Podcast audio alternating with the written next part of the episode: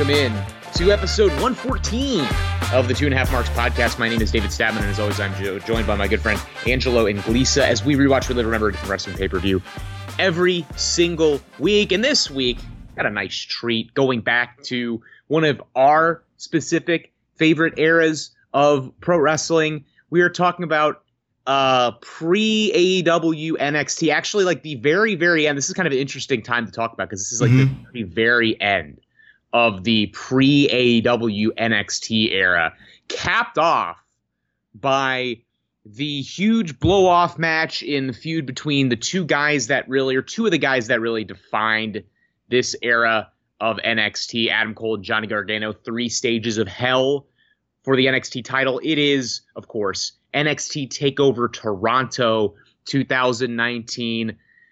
Let me tell you, three hours for a takeover is a lot, especially because there are always five matches. All five of these matches get a lot of time. They're mostly all really good, but that's that's of course because the main event goes almost a full hour as uh, Johnny Gargano and Adam Cole just do all of the shit that they can possibly think of and cram it all into just a Michael Bay blockbuster of a uh, NXT main event. Really been just it's just a match and a show that I remembered really well already. Really been looking forward to talking about this one. What is going on, Ann? Yeah, this NXT Black and Gold era honestly outside of the the era of marks which is what we refer to as the mid 2000s uh, WWE this is probably my favorite era to always go back and watch because nothing ever really misses here. Everything is good everything makes sense everything is super entertaining and just the presentation makes it really feel very unique. But like you said this is kind of uh, the, the end of it because the year before almost exactly a year before 11 months uh, 11 months before this was all in and you know there were the rumblings of this new independent company AEW mm-hmm. that were ready to start, and I think a lot of the guys that were getting targeted uh, from WWE were those NXT call ups that kind of got misbooked very fast, and then we were just like as NXT fans.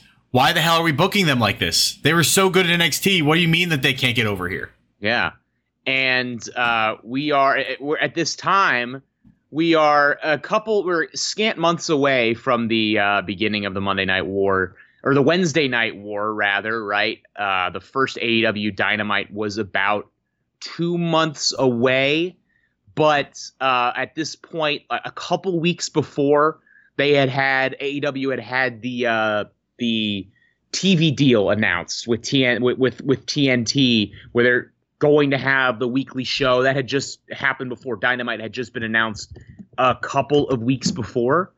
And then um like right after this they move NXT to Wednesday nights, right?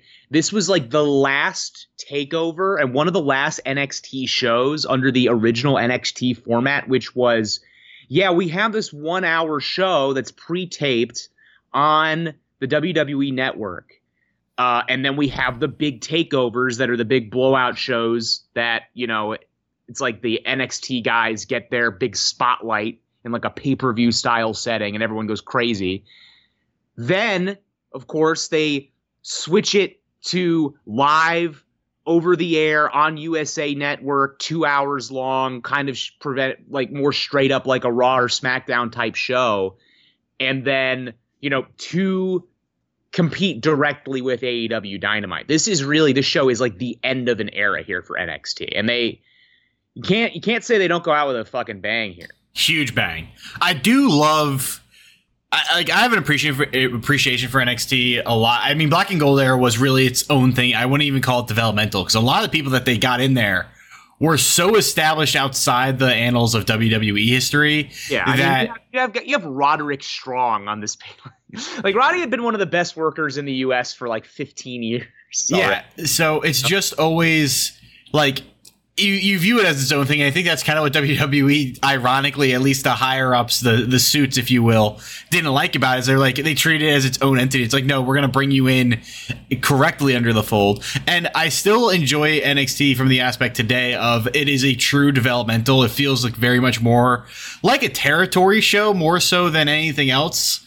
um, just because they run the show in the same place over and over and over again, and they have a lot of like outlandish gimmicks. But back this during this era, there weren't a lot of gimmicks. It was just really fantastic workers, great stories.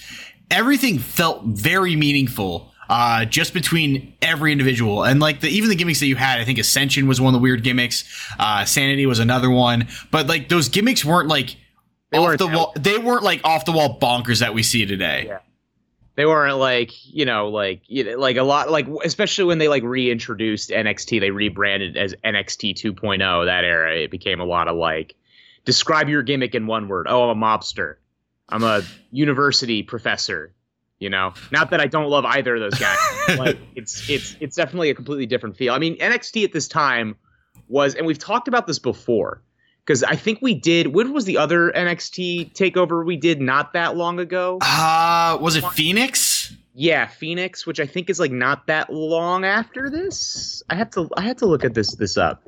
It was it was a a super indie basically more than anything. It was a, like at least in terms of the style of wrestling, in terms of the guys that they were bringing in were like for this this period of time especially. You had the guys that were you know, longtime indie stars, guys who were wrestling in Ring of Honor. I mean, the guys that you have on this show, Adam Cole and Johnny Gargano in the main event, guys who've been around for, you know, years and years by that point. You have guys like Roddy Strong on there. Like as I mentioned before, Candice LeRae is here. You know, Mia Yim was a, a vet. You know, Kyle O'Reilly and Bobby Fish were around forever. Yeah, You know, they, they only dedicate. have you have two like the list of people who are wrestling on this show who are like real like WWE developmental people. You have the Street Profits. Um, you have I'm I'm looking at this card right now. Velveteen You have Velveteen Dream. was Shay. I know Shayna was MMA, but Shayna, pretty much. That's that's it. You know, that's it. Everyone else are people who were like, and even Shayna. Shayna didn't start in WWE. She Shayna had had some experience a little bit before. She had wrestled on the Indies a little bit and had the kind of um, notoriety from being an MMA fighter and from being Ronda Rousey's friend more than anything, because she wasn't like a that good of an MMA fighter. Um, but like she was she was pals with Ronda Rousey. Uh, but like now it's it's you're loaded up when you watch NXT you're loaded up mostly with people who have spent their whole careers in the WWE system like true WWE product guys. And that was I think it, in large part a reaction to AEW would move in very shortly into that niche that NXT had fulfilled and for, you for the wrestling fan in W in, in in North America, right? Like that was that was the that was the niche that they had. And then AEW came in with a bigger budget and just kind of overall better product that more people wanted to see. And then that was it for them. And they had to completely go a different direction. And even though AEW now I don't think hits all the highs that this NXT era did, um, you, you still get moments of it. Like this Adam Cole uh, MJF feud really does have some NXT black and gold vibes to it, just like how they're telling the story so far. I again, Adam Cole was someone when he came back. I'm just like, I don't know, I'm not feeling number one babyface Adam Cole. And within like two months, I was like, okay, nope, I'm sold. I'm just utterly sold on this. He's so damn good. Cole's back, folks. yeah, for real. But yeah, I mean, I I agree. Like, it's just interesting. It's an interesting feel. You know what I mean? Like, it it it uh, this is a, a time period where like, I don't know. I kind of watch this and I feel the impending doom. Like right after this, AEW is going to start up for real. You know, they've already run a couple big shows um, that were very well received, and you know, I, I don't think that we knew necessarily that they were going to like end up spending the way that they did and bringing in the names that they did. Right now, they have the elite and Cody Rhodes and guys like that, but then like when you go out and get you know a Danielson and an Adam Cole and the, you know all these other guys like you know a CM Punk obviously then the game changes completely but like I don't know it's it's crazy to think about how like completely how like how thoroughly they won the the the, the war you know Yes. I mean because Which- like They just come in here and do the same shit that, or like a similar thing to what uh, NXT does, and just blow them out of the water. It's insane too because I, I like after this Adam Cole era, I don't know exactly the, I forget exactly how this the Adam Cole era ends, but we do get to the Keith Lee NXT champion moment, which like Keith Lee, I think was the star of that last NXT hiccup. Yeah, A- everything he did was always fantastic. Like I, I will always remember his match against Dijak for the North American title. Oh, yeah. That was Those utterly bonkers. But the guy, unfortunately, I think the guy who's going to get the rub as the death knell of old style NXT. cool, Kyle. Uh, well, Cool Kyle's definitely one of them. But I, I think of Karrion Kross.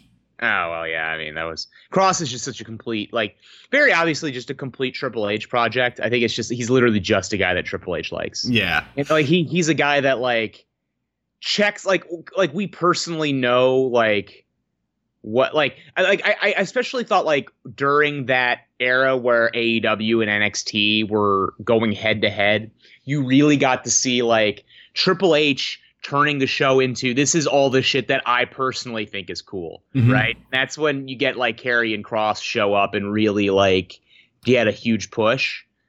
But yeah, no, like remember, like it was it was Cole lost the title to Keith Lee, and then you ended up with the Undisputed Era breaking up after like not long after that, and then you got babyface cool Kyle fighting uh fighting Adam Cole. Uh, and then eventually they all go to AEW. uh, but yeah, including Keith Lee, every single person here in AEW goes to, or every every single person in NXT ends up going to AEW. yeah. So we got uh, so strong Cole.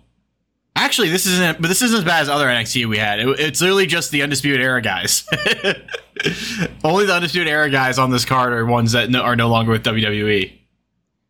That I guess is that true? Yeah, everyone everyone else is still with WWE. Velveteen, obviously. Well, Velveteen doesn't count. but yeah, I mean, you have the majority of these people are on the main roster, but I, I think, I think, I mean, I guess the guys that have done the most have been the Street Profits, probably. I think Dunne is. Uh, He now, I mean, Dunne has, I mean, Dunne has been like a guy, like you know, he's he's butching around right now. Know, guy, EO's about to break out.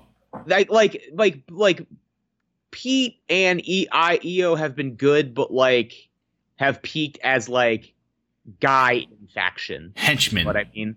Shayna hasn't really like gotten a bit like Shayna's kind of been like a guy in tag teams. Her best ru- her best run was when she eliminated everyone in Elimination Chamber only to lose at Mania. Yeah. And then her I think the Nia Jax tag team run is actually underrated. Yeah, I don't know, but like she's been like a tag team person pretty much. And then Johnny, I don't I don't Johnny's main roster run has been weird. Mm-hmm. Uh, but yeah, I mean, you just you have a lot of guys like it's it's it's kind of the story of NXT, right? It's it's you have a got a lot of people who didn't really end up doing as much as you thought they were going to. Uh, but yeah, this is a fun show again, with kind of the dread of the impending AEW, uh, the sword of Damocles hanging over the head now now now like because Vince McMahon has to pathologically compete with everybody, he's going to completely repurpose NXT and, and change everything about it in an attempt to, or at least in, in the way that it, it, it's it's it like not necessarily in the way it was presented or the way it was booked because it was still very much the Triple H show, but like the way it works in order to compete directly with AEW. Not realizing that like you couldn't really do that. AEW was going to be doing what NXT was doing on a higher level. People loved NXT because it was like yes, it was under the WWE banner, but it provided that sort of like big budget super indie kind of like alternative to what you were seeing on the main roster. Uh, but was ultimately like ultimately had the like eventually like the dread of like eventually these guys that I love in NXT, I'm gonna have to see them go on the main roster and look like fucking dorks forever, right? Yeah. You were always afraid of that. Um, whenever someone lost a title, you were like, okay, well, they're going up to the main roster now, and they're gonna look like a fucking idiot forever. Uh, then AEW comes along, and it's not a part of WWE, and they you don't have to worry about that anymore. Who are the most successful call ups that they've had? I mean, I uh, top of my mind, like, Drew. like in the NXT era, I mean, like Drew, Kevin Owens. Yeah, I- like from the classic NXT era. I mean, like because like people like Seth Rollins technically count. Yeah. Like like Dean Ambrose technically counts. Like Roman, I think did Roman wrestle in He- NXT? FCW. I think Roman was just FCW. I don't think he was ever on NXT. Yeah, he might have been once or twice, but like like Rollins was the first NXT champion, right? So you have those guys at the beginning and like, you know, Kevin Owens and Sami Zayn who kind of stuck around long enough that they ended up becoming main eventers. Um and then like yeah, like I mean Charlotte. Finn. Yeah, I mean a lot of the women, but like if you were in NXT after 2016, 2015, you were kind of fucked. Cuz like all the people we're naming who were like successful, like big stars in the main roster, with the exception of like maybe Bianca Belair Rhea. and Rhea, yeah, with the exception of those two, for men, for men, if you were an NXT past 2015, 16, you're fucked. Like, if you're a woman, there were a few that were able to fucking make it. But like, if you were a guy, you were boned, dude. so boned. Yeah. So yeah, Still can't believe they couldn't figure out uh, Andrade. Andrade felt like the easiest guy to figure out. I know. Well, I don't know. That that was a that was a shame. That was a fucking shame. I mean, they literally like Adam Cole like refused to go up to the main roster because they were going to have him be uh, cut his hair and be a manager. So dumb. He's literally Adam fucking Cole. Actually, I, so another post uh, 2016 success. man, that's so crazy that they were going to do that. I, I will say post post 2016 success. L A Knight. Yeah, Yeah, dummy. Yeah. I fucking love LA Knight, man. Uh, he's so he's so over. I, like that. It, it remains to be seen what like. We're, they'll actually do something with him. Though. You know what I mean? Like he's definitely over, but that's not that's not uh that that's not always uh the like everything that matters here. Yeah, we, ho- hopefully it's not a Zack Ryder situation. Uh, you you you don't know. You don't know. But it sounds like we are ready to remember some guys. Let's remember some guys, David. All right, let's remember some guys. It is August 10th, 2019. We are at the Scotiabank Arena, home of the then reigning NBA champion Toronto Raptors. Shout out Kawhi Leonard. Uh, 13,735 people in the crowd for what is actually the second NXT takeover Toronto. They did the first one in 2016, headlined by a Samoa Joe Shinsuke Nakamura and NXT Championship match, uh, with uh, Samoa Joe taking home the belt. Uh, five match card, as we've already discussed at length. At the end of the classic NXT era, we are a scant few weeks away from the beginning of the Wednesday Night Wars, and in just a couple of weeks after this, we're going to be moving NXT to a live two hour show on Wednesday nights on the USA Network after years of it being a I think, I think it was just one hour, one hour long show on the WWE Network. Um, this was, of course, back when they still had the takeovers always attached, like exclusively only attached to uh, the big four pay per views, and then they went away from it, and they've kind of like gone back and forth. But now they just have like kind of big shows whenever it seems like. Um, this was attached to SummerSlam 2019, which had a Seth Rollins Brock Lesnar main event, and very memorably. Goldberg giving Dolph Ziggler the fly on windshield treatment. I also remember that SummerSlam as being aggressively mid. Yeah, uh, but I always remember Dolphin. I remember when they announced Dolphin Goldberg, the pure elation of like, oh my god, how the fuck is Dolph going to sell for Goldberg? like he might take a spear and then fly out of the arena, and we'll never see him again. Team Like, Rocket's Dolph- blasting off again. Dolph is going to shoot, die. He's going to kill himself selling for Goldberg. I'm so excited. Um, and we have as big of a main event as we can have here in NXT. Adam Cole, Johnny Gargano conclude their legendary rivalry with three stages of hell, which they call they don't call it a three stages of hell match at any point. They call it a best two out of three falls match, but it is a three stages of hell match because they have different stipulations in each fall.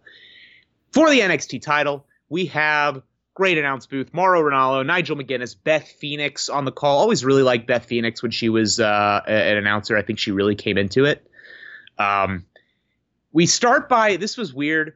Uh, wide shot of the arena as we all watch the like intro video on the Tron.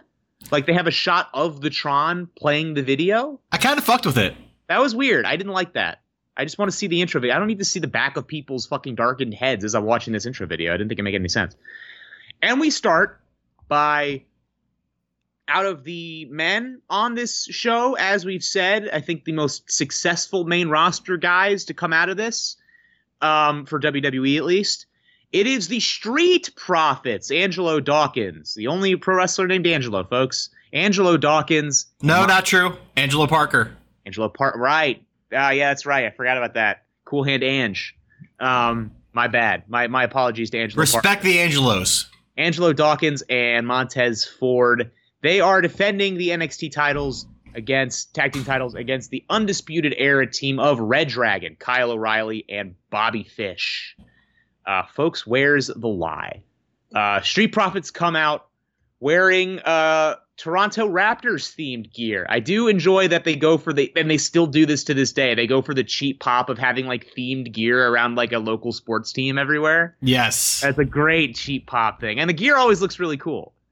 Um, you know, and they're really over. They run into the crowd. All the crowd has the solo cups. Everyone's going crazy for the uh, the Street Profits, the civic pride of their NBA champion Raptors. Shout out Kyle Lowry. Uh, I'm going to mention the Raptors several times. I'm just going to like mention a different guy who was on. Because I was really rooting for the Raptors that year. Yeah, it was fun. It was very cool when they won. Uh, man, Kawhi was fucking great. That how good was Kawhi that postseason? Man? Insane. Uh, that because that postseason he had the buzzer beater against Philly where it bounced off the rim like 17 times. Yeah, dude, fucking crazy. Uh, we get you know the, the undisputed era was they were you know very much very much NWO style in that their their name their their theme song was like a direct rip off of the NWO theme song, but also they were heels, but they were cool and people cheered for them. Um, undisputed chance for Kyle and Fish. Uh, and this this turns into a really really really good opening match.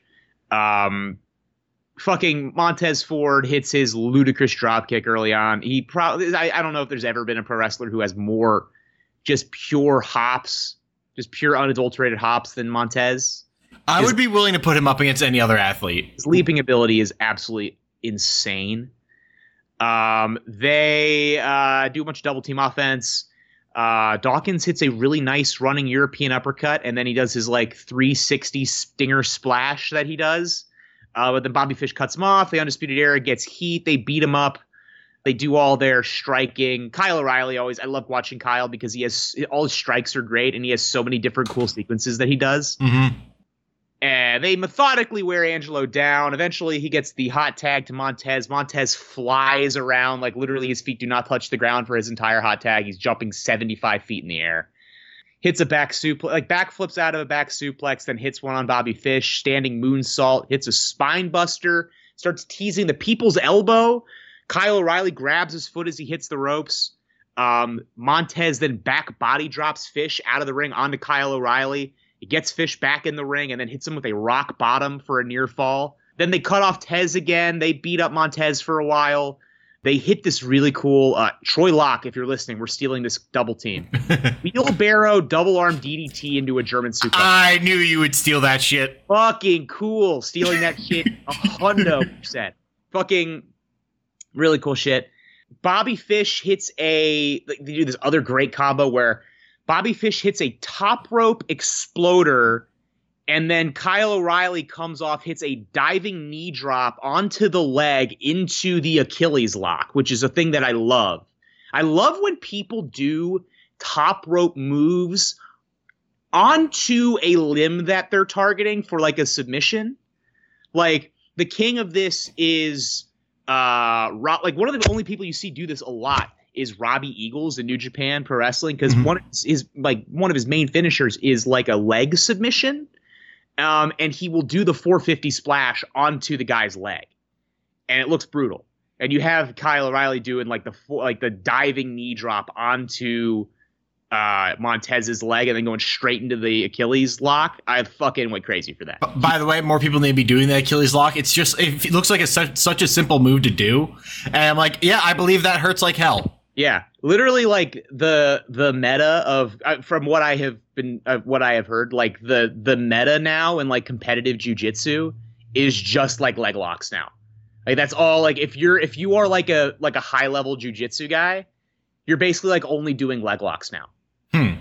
Which is crazy. But like yeah, I mean shit is like shit is like if you if you know anything about like fighting, like it is shoot super effective. Um and if there's anything that Kyle O'Reilly and Bobby Fish want to get over with their tag team, it's hey, we got hey guys, we do MMA. Um so yeah, we we do this. This was fucking awesome.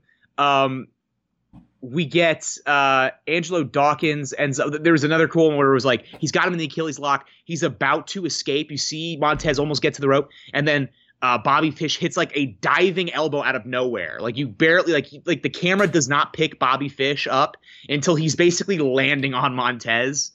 Um, and then he hits the diving elbow, and that allows like Kyle to get him back into the center of the ring. But eventually, Dawkins picks Fish up and slams him onto Kyle to break up the hold.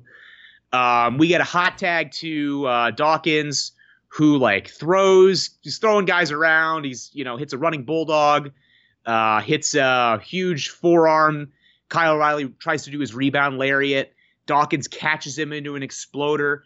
Then I thought this was crazy the way this looked, where he like shot in for like a double leg, and then Kyle caught him with the knee coming in. That was crazy. Also like very MMA type deal. Um, that looked crazy. Dawkins backs into the corner Montez tags him as Dawkins backs into the corner, stunned off of this knee. Um, Kyle O'Reilly jumps up on him into a guillotine choke, but then Dawkins holds him up as Tez comes off the top rope with this huge blockbuster, very Buff Bagwell style blockbuster. Uh, goes for the pin. Bobby Fish breaks it up. Coming to the end of the match, we get this big strike exchange that ends with Montez kicking everybody out. He hits a huge flip dive onto both of the Undisputed Era guys.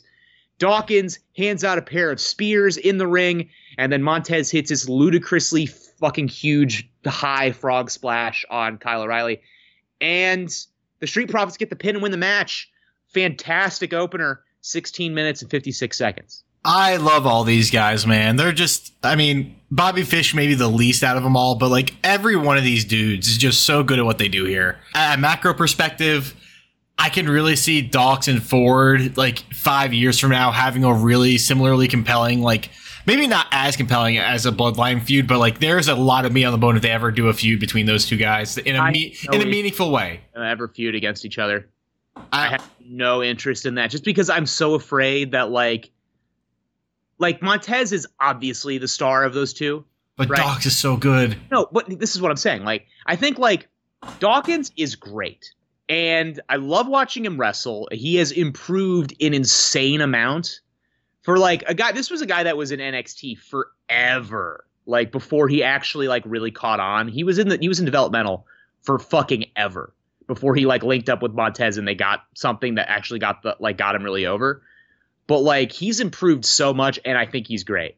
But I feel like when you look at Montez, like his athleticism, his like leaping ability, his like also just pure fucking charisma because Montez is charismatic as fuck. So insane. There's not a good track record for uh tag teams breaking up in WWE and then both guys doing well. Yeah. And I just fear that as a guy who loves Angelo Dawkins, like he's going to be the guy that gets fucked. Entirely a fair assumption too, uh, but like again, every time Dox is out there, I'm always Im- impressed by him. Like it feels like as good and obviously good Montez is, Dox is deceptively good. Like Dox will do some crazy thing, whether it's his feat strength, whether it's just like deceptive speed. Again, I, we mentioned this I think a lot the past month for whatever reason because it's just a great spot. Him exploding, him taking yeah. out Braun. That was I was I that was like the fucking coolest shit I've ever seen. Like I mention it all the time because it was that fucking cool. And like moments like that make me think, yeah, Docs could a thousand percent find a role solo if they ever go Montez Ford as the main event guy. Like even just as an undercard dude, Dox I think like as a mid carder makes a lot of sense. The guy's uh, the guy has such a deep repertoire of suplexes, like deceptively. Everything he does is just deceptively good. You're like, oh wait, he has like 17 different suplexes. Oh wait, he can do the uh, uh, suicidas. Wait, he has some top rope stuff. Oh, he's got some big power moves. Like he's got a lot uh, of bags.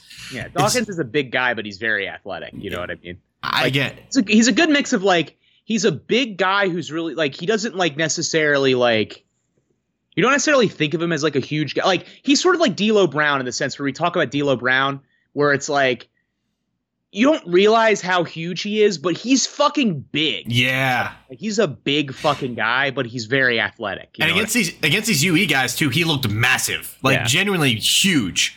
Um, in the right way too, because I know like he was some of them maybe was a little bit pudgier uh, as the start of his NXT run, but he's really got himself into some great shape. I, again, you mentioned O'Reilly's offense, like. That's I, I love O'Reilly for that. Get well soon, man. No one else wrestles like him. He's a unique talent. No one else has his move set really that you can look it's- around. cool watching Kyle because he like you know like he he very much presents as this like I'm a tough fucking MMA fighter guy. Like I'm a shooter style guy. And he does a lot of like you can tell when you watch him as someone who like is like has has been and I, haven't watched as much recently because the UFC is such a fucking horrific organization. It like it's kind of turned me off. But like as someone who used to watch MMA religiously like you can tell that he watches MMA a lo- like a lot and like really studies it. And like does a lot of stuff that's inspired by that but like in creative ways. Mhm. I mean? And like really like specific shit that like like oh yeah like you can say that you do a bunch of punches and kicks and say oh I'm an MMA guy but like but he does a lot of specific shit that makes me like like be like this guy like really studies MMA you know what I mean? Yeah, even Shayna, who's like presented in that same kind of vein, her style is very much more WWE MMA. I would describe it as like, Yeah. yeah, there's some moments where like you could see like the inspiration, but like uh, her uh, elbow like stomp, like that's very WWE's focus. Uh, some of the submissions she has very WWE focused, whereas like Kyle's offense is entirely I'm gonna do weird shit because this is what it looks like in uh, in UFC. Uh, and the only other person that I can compare that, that style to is maybe Ronda, but even Ronda is like the Piper's Pit is just another WWE move. Like she's more of a WWE MMA person than like former MMA person. Yeah, which is weird to say because like, like I, I, I get what you're saying, and I and I don't I I I, I agree to an extent. It's it's hard to describe as someone that's not really as versed with the the mixed martial yeah, arts. like but like whereas Ronda and Shayna were like actual legit MMA fighters, and Kyle isn't. You know, Mhm. like Kyle I think like trains, but he's never competed. You know what I mean?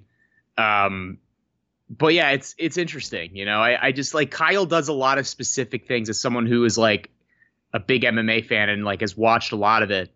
He does a lot of specific things and it like that really are like like you get, you know what I mean? Like as an MMA fan and like that you don't necessarily see a lot of in WWE or like if, as- in pro wrestling and does stuff in like a unique way and sets things up in a unique way. He just has a very cool move set. And you know, like, you know, Bobby Fish gets shit on a lot. Um and he gets and he's you know but for better or for worse but you know he's he's he's a good worker too man he's a good worker too Very like there's never been a Bobby Fish match where I'm like, oh, that was botched. Oh, that looked wrong. That did not look smooth. Like Bobby Fish is just like i- i- again, just smooth. yeah bobby fish yeah he gets clowned on some but he he can fucking go you know what i mean? He can absolutely go and I, i've always loved watching the red dragon together. They have like every time i watch them re- uh, watch them i see like a bunch of shit that i want to steal you know? Because they just are very creative with the way they set up their offense and the way they do double teams and like it's it's very fun to watch when they're rolling. And i mean you know the they mix very well with the Profits who like they really the Profits really developed their own style and their own unique shit like Highlight reel style. it's what they talk about it's it's what people talk about like do all your moves in a way that like like every every fucking trainer or veteran will tell you if you're a pro wrestler like find a way to do stuff in a way that is your own i feel like the profits like everything that both of those guys do they do it in a way like a like it, both both montez and angelo dawkins they do all their shit in a way that's unique to them Mhm. and it's very entertaining. They really just they they have come into their own as a really really really fucking top tag team. Like they're really really good. Uh, fucking love the Street Profits. It's a pro Street Profits podcast. Profits are up, David. So next up, and they got we want the smoke over. We love it, man. We love that shit. We love we love Montez. Montez was great in the Elimination Chamber. I he, he Oh I'm God. so glad he got that spot to show himself off as a as a as a singles talent. He was so great. Fuck, man, that was cool. So next up, women's match between two great talents here. Uh Candice LeRae, we have Johnny Gargano in the main event, but then we have his wife, Candice LeRae, as well in a big match of her own against Io Shirai, who had just turned heel on her not that long before.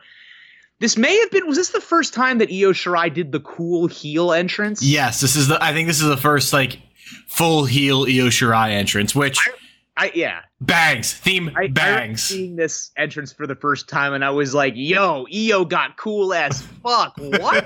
and they couldn't keep her heel. it was like, yeah, yeah. She, she's gonna get over as a babyface real quick with that shit, dude. L- literally, Becky Lynch the man herself. Uh, so uh, yeah, it's like, damn, this bitch is cool. um, this match is very fast paced, a lot of great moves, very entertaining.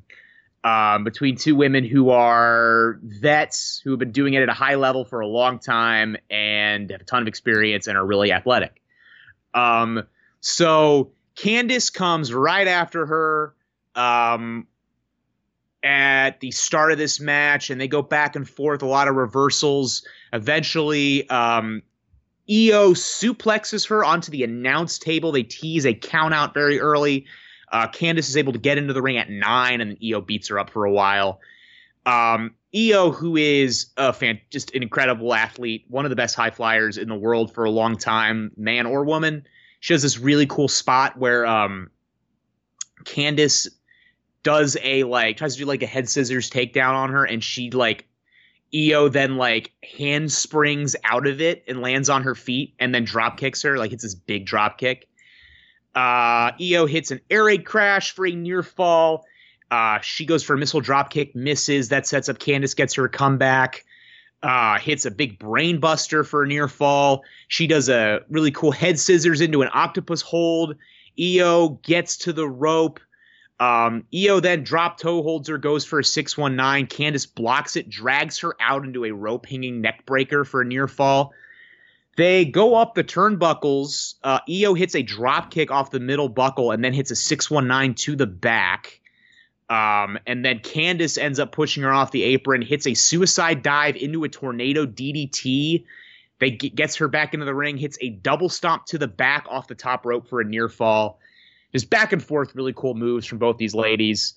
Um, we get all the we uh, get German suplexes traded back and forth. Then uh, Candice tries to do a springboard, uh, or like a like, yeah, like a springboard, like back elbow. Io catches her into a just picture perfect, gorgeous bridging German suplex for a near fall. Uh, she hits a running meteora to in the corner, flips out of a German suplex in the corner. She goes for something out of a fireman's carry, but then Candice turns it around into a poison rana for a two count. Can we talk about how like minorly insane that was? Like in retrospect, is just like how she's able to get up on Io's shoulders and then hit that Rana. Like yeah, like com- completely flips over. That was really cool. Um, Candice, yeah. Then Candice hits a middle rope swinging neck breaker for a near fall. Coming to the end of this match, uh, they go back up top. Io hits a top rope Spanish fly for a huge false finish. She kicks out. Io can't believe it. They do like a long close up on on Io after she like cannot believe that he kicked out. We get "Mamma Mia" chants from the crowd uh, to shout out Mauro Ranallo. Um, and then the finish of this match comes. Io hits a double underhook, picks her up into a backbreaker, hits a moonsault, and then puts her into this weird kind of like reverse Koji clutch finisher, like submission. And Candice passes out in the submission, and Io Shirai wins in an even 15 minutes. Really fucking hot. Like, this is like a, a real, like, if you ever watch like Stardom or like the really good Joshi wrestling where they're like, you watch these women just going fucking at it like big spot, big spot, big spot at a high pace for like a long time and everything looks super crisp and clean and it's incredibly exciting. Like that's what Io Shirai came up in. And this is the kind of match that she was having. And here in Candice LeRae, she has someone that can match her, you know, and work that fucking pace and work that style, and you get a great match. Yeah, and David, by the way, really, I have to point this out. Not only is it a women's match without a title, see WWE, it can be done. It can be done. See AEW, it can be done. see AEW, it can be done. Yeah. um, but also like forty percent, technically forty percent of this card is women's wrestling, and it was a fantastic card. Yeah. No, Just- it's two. It's two out of five. It is the lowest. Uh, like it's, it's the lowest integer you can get to, and have it be two uh forty percent. But yes, true. Uh, and again, just like, and both those matches were very good. Um, Candice is someone on the main roster who, again, is just like, eh, I don't know. Um, but like, I I've never figured out what they're doing with her on the main roster. Like I can't really tell what her deal is. no, neither can I. No. But I'll say this though, I mean, even if I don't exactly know what her deal is, she plays babyface in peril so fucking well in every match she does. Yeah. Like she's the perfect hand to get a heel over. Just very good at that. Uh, very great at bringing the intensity. I think the fact that like she can do a whole bunch of different styles, no matter what the opponent wants to kind of like ride with. In this case, like you said, the Joshi style. yeah. Again, perfect dance partner. Uh, Yeah. Mar- great. I mean, she was she was perfect for Io. But yeah, Io man, Io's one of my favorites. Like uh just insane kind of like charisma to her. Um a great move pool.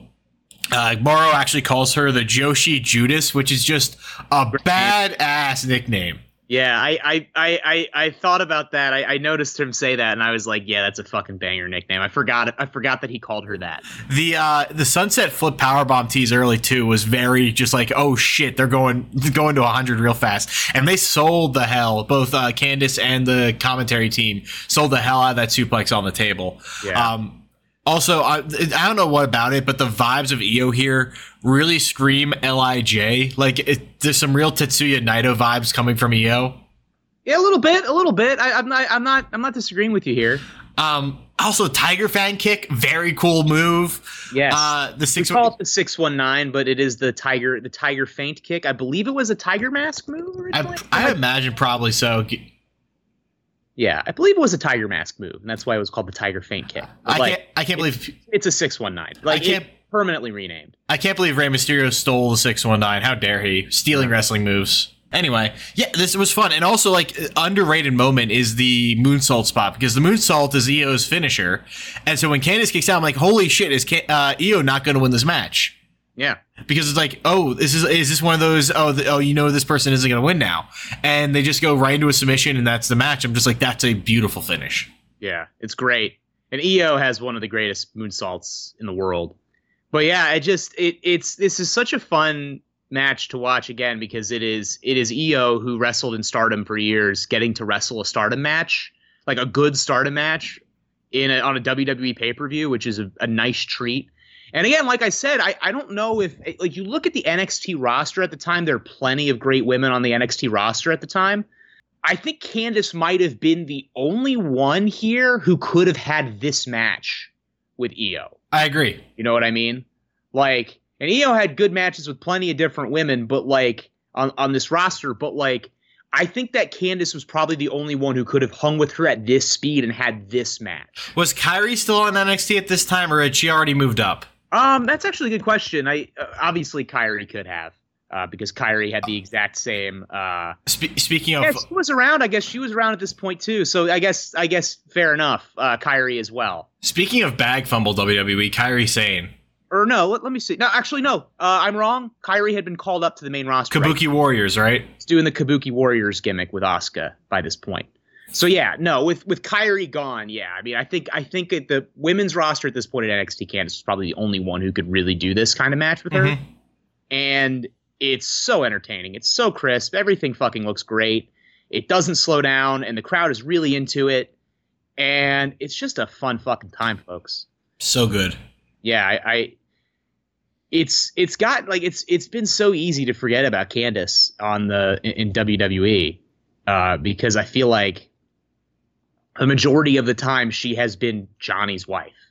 You know, like Yeah. that's her role. And like they when they were doing the way gimmick, like they did it in a funny and entertaining way, right? They, they need to do the way again. I think that's good. That, that's what we're leading to. but I feel like we haven't gotten that many chances to see how good of a wrestler she is, and she's a really good pro wrestler. Mm-hmm. Um, you know, you talk about her doing the babyface and peril thing. She basically did that for ten years straight in PWG, where she was like the only, like basically the only woman in the promotion, um, and was just getting her ass kicked constantly.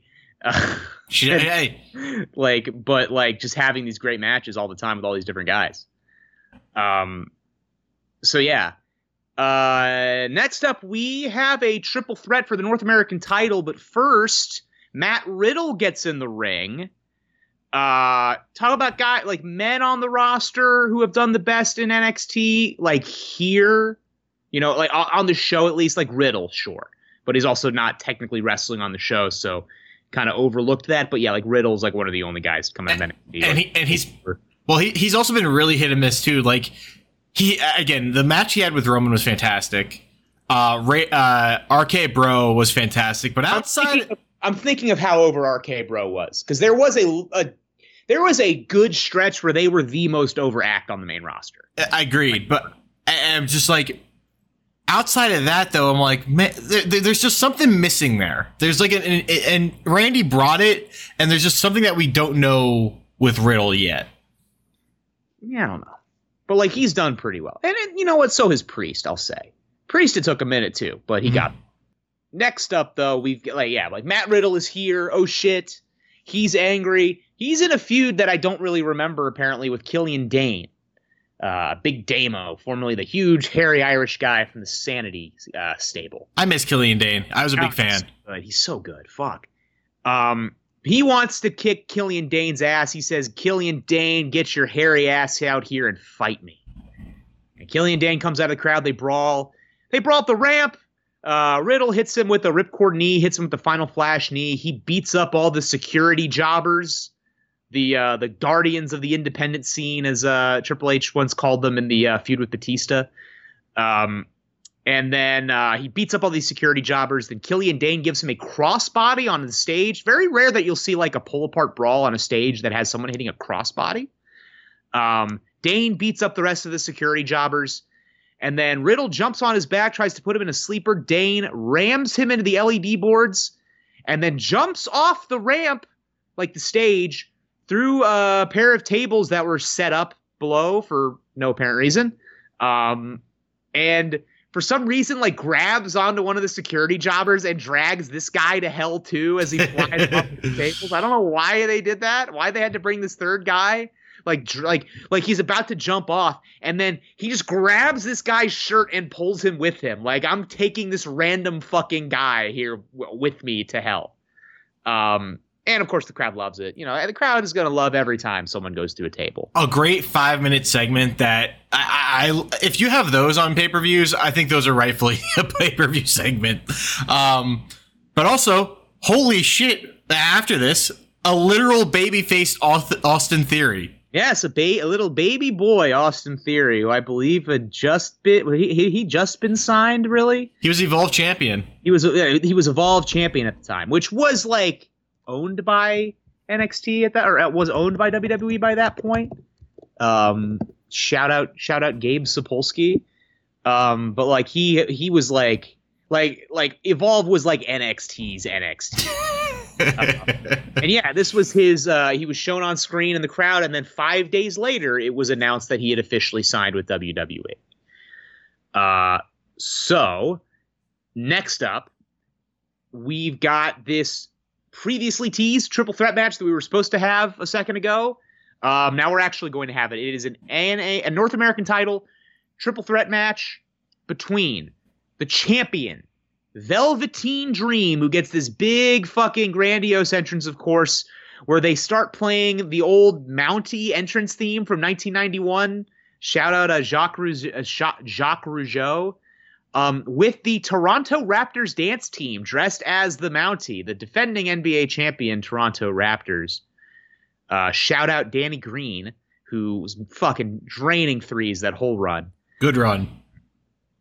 then they take their they're they're all dressed as the Mountie. Then they all take their Mountie gimmicks off and they they all do a dance. And then the dream comes out and he dances with them. He's wearing like a smaller kind of Mountie style hat.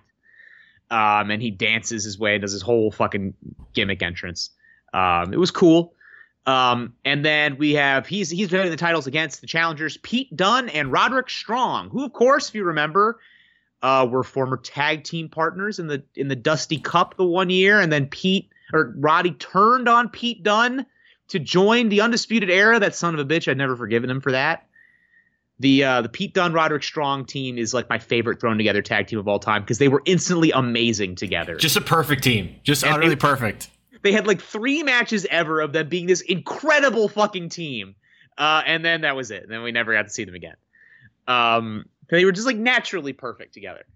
Um, so yeah, we do this match. Uh, one point early on in the match, uh, Dream and Pete Dunne. You know, it's two baby faces and one heel. Um, and Dream and Pete they take turns uh, beating Roddy up.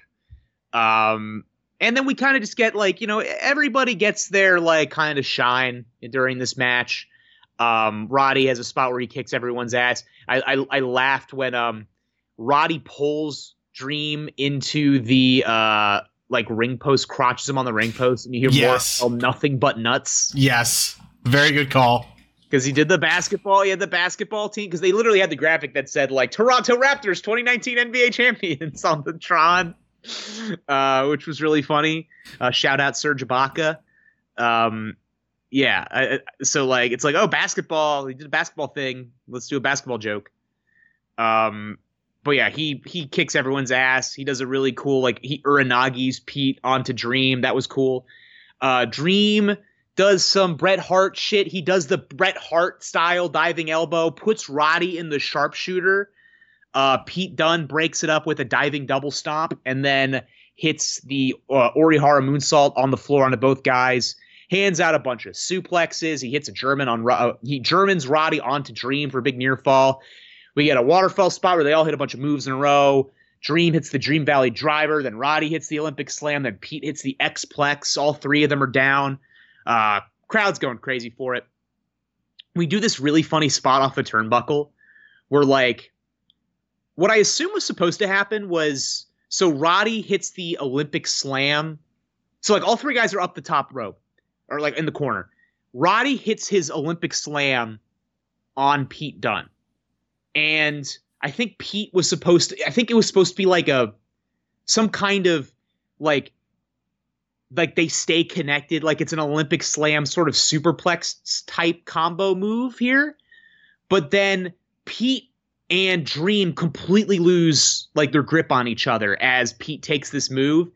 And then Dream ends up still on the top rope for like a second, and he's like, oh shit, I was supposed to go over too. So you see there's like a second pause and then he just leaps and just takes a flip bump off the top rope. He just like, all right, I'm just gonna jump and do a flip anyway and land and just like do what I was supposed to do.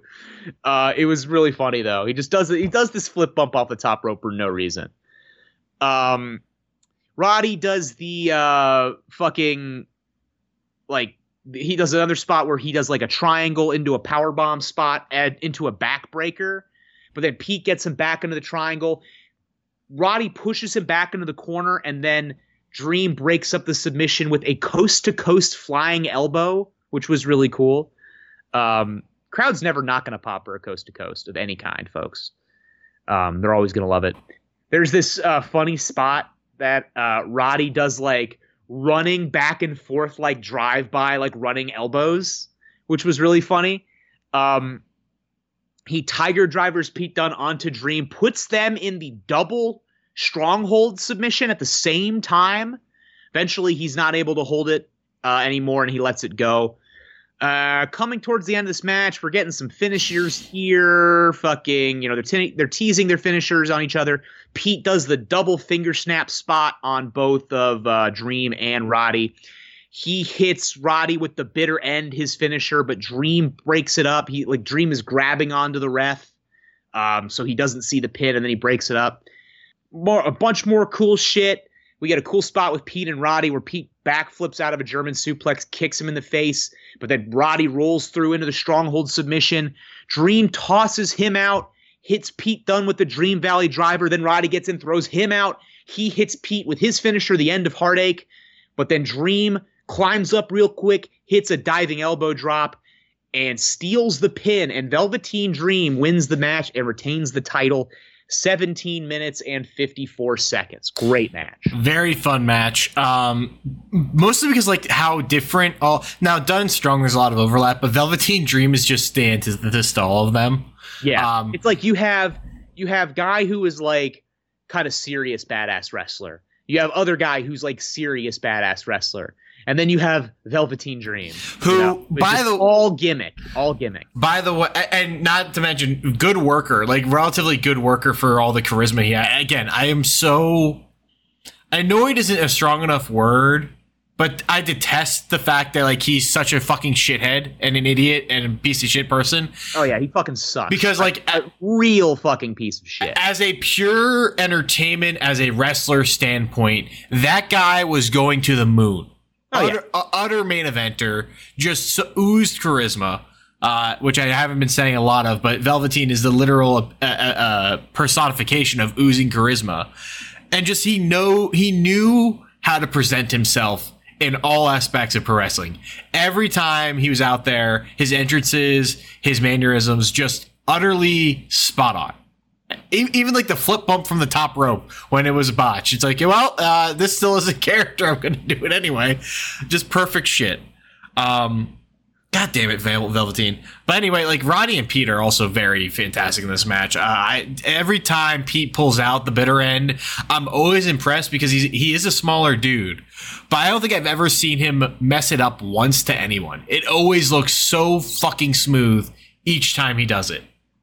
It's a very crisp move, folks. Yeah. Very Uh, looks great. and, and again, you mentioned the nut shot, like the Velveteen getting out of the bitter end, just kind of doing his crawl backwards and just getting pulled back into the post. Fantastic little spot. Um, just a lot of solid wrestling. Uh, I need more Roddy on AEW though. He had like those solid two weeks and then kind of disappeared. Yeah, I know. I, I, you'll never catch me not asking for Roddy. I, I, I know that Roddy, Roddy's, uh, you know, the the old story with him is that his potential has always been limited by the fact that he is not a talker. You know, he's just not one of those guys that ever really got seemingly super comfortable doing promos or getting himself over that way. But my God, brother, He goes. he that guy in the ring bell to bell is as good of a pro wrestler as I have ever seen. Just like pure bell to bell. He is a machine. He is a fucking machine in the ring. He is awesome. And then you have the double uh, stronghold, which is just like very corny wrestling move to do the double submission that way. And it didn't always didn't look that great, but just the you kind of put it in the theater of the mind. It's like, oh, he's doing his finisher to both these guys, and the fact that he was even able to kind of make it look half good is impressive. The coast to coast elbow uh, he- again. Dream clears that easy. He cleared it. He made it look so easy. Dream got some air on that shit, man. Uh, the stop, the stop by the curb stop by Dunne too. Just like not a move you see a lot, but a move that just looks positively brutal for Yeah. a non-finisher. That was the old like Super Dragon style stomp. Yeah, Uh, I don't see a lot of people doing that nowadays. Yota Tsuji does a similar one now. It's really cool. Hmm Uh, but yeah, I always pop for that one because it looks brutal. and, and, and then you know just a chaos finish where Velveteen Dream just ekes out the win. Fantastic 15 minute match. Loved it. Yeah, Eh, like just an edge of your seat deal. You know, it's an edge of your seat. Guys hitting big moves back and forth. Guys fucking you know doing all their cool shit.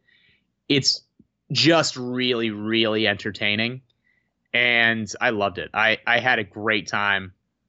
You know, again, Roddy is a machine in the ring from bell to bell. He just is always on point. As as good of a wrestler as ever. Even today, I mean, he just has not lost a step at all. But yeah, Pete, I love watching him. His everything he does, he does a lot of stuff that's very unique to him. And then yeah, you know, the the the, pure charisma of Velveteen. Velveteen became a guy that like I don't know if you would put him up. I mean, you wouldn't put him up there with Pete Dunne or or Roddy in the ring, but he was a guy that had charisma to spare, had a good sense of his gimmick, and was a good athlete who could do very impressive things. And when you add that in to a match like this, it really you got a fucking sauce going. It's very good. You got a fucking stew going, folks. Very fun match. Next up, we have uh, we've had three exciting, fast-paced matches. This one's going to be a lot slower and more technical. It is a women's title match between the dominant MMA champion Shayna Baszler defending against Mia Yim. Mia Yim has does this entrance where she has like all these dudes wearing bandanas. They kind of look like a like a gang coming out with her, which listen, far be it for me to to to talk shit about Mia Yim or, or say anything about her because I think she's really good. She's she's achieved a lot in pro wrestling, but she went to high school with my older sister. uh, she's from Vienna, Virginia, folks. Uh, she was a she's probably the most famous former uh, this is this is something that will only pop you and me and like like people that we in our specific friend group probably the most famous uh, former Marymount University volleyball player, folks. uh, but it's like, I know where you're from, dude. You're not in a fucking biker gang. Let's be real here. You're from fucking Vienna, Virginia. You're from like one of the richest areas in the country. Can I be honest though? Went to, same, went to the same high school as my older sister. Like at the same time. Can I be honest though? I love this gimmick for her. I like I, I enjoy her with uh like the OC because it's kind of like she is like a badass kind of role, but like I don't know, this gimmick, this version of Mia Yim always felt real, even though like again, what you said is true. No, I, I, I know, I, and I'm not saying that she like, I think it's, I think she's cool. You know what I mean? Like she walks out and you're like, oh, she's cool.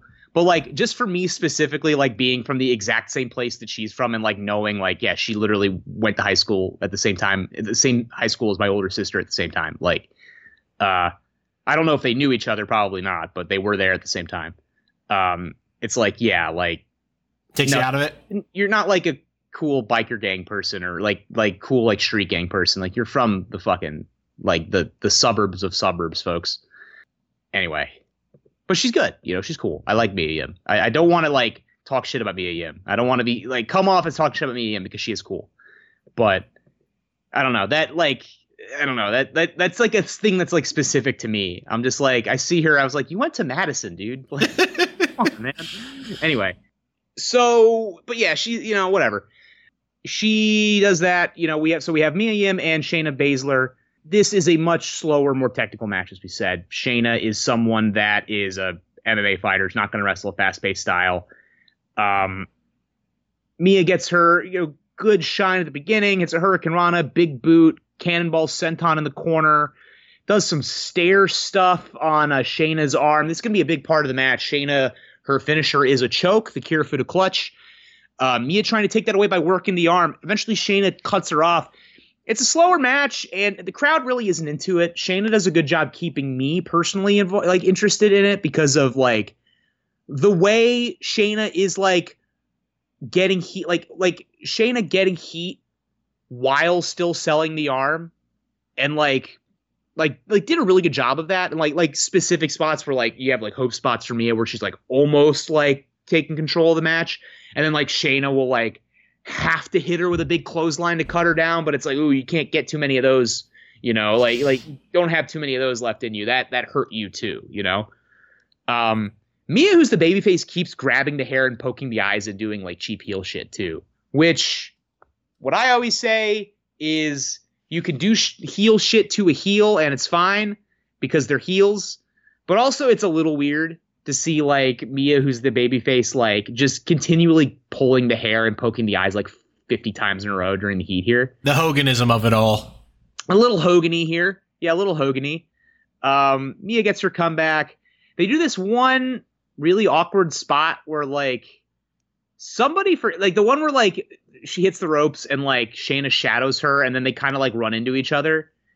Uh, I don't know what the fuck was supposed to happen there, but somebody forgot something. It got really weird for a second, and then they like run this spot again, and then it's like I don't know if like me. I think Mia was supposed to like whip her off, and then like Shayna was like do a pass by, and Shayna hits the ropes or something, but they just forgot what was supposed to happen, or they got something confused.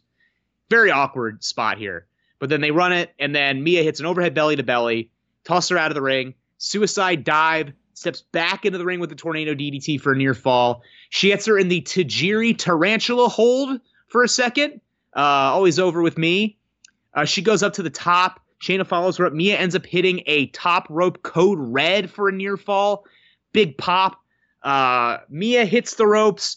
Shayna's able to catch her into the Kirifuda clutch choke doesn't have the strength to keep it on. Mia escapes, stomps on the injured arm, puts her back, puts her into an armbar, but Shayna escapes, gets her back into the choke. Mia escapes again, so Shayna counters by putting her into a very tight head scissors, and Mia taps out.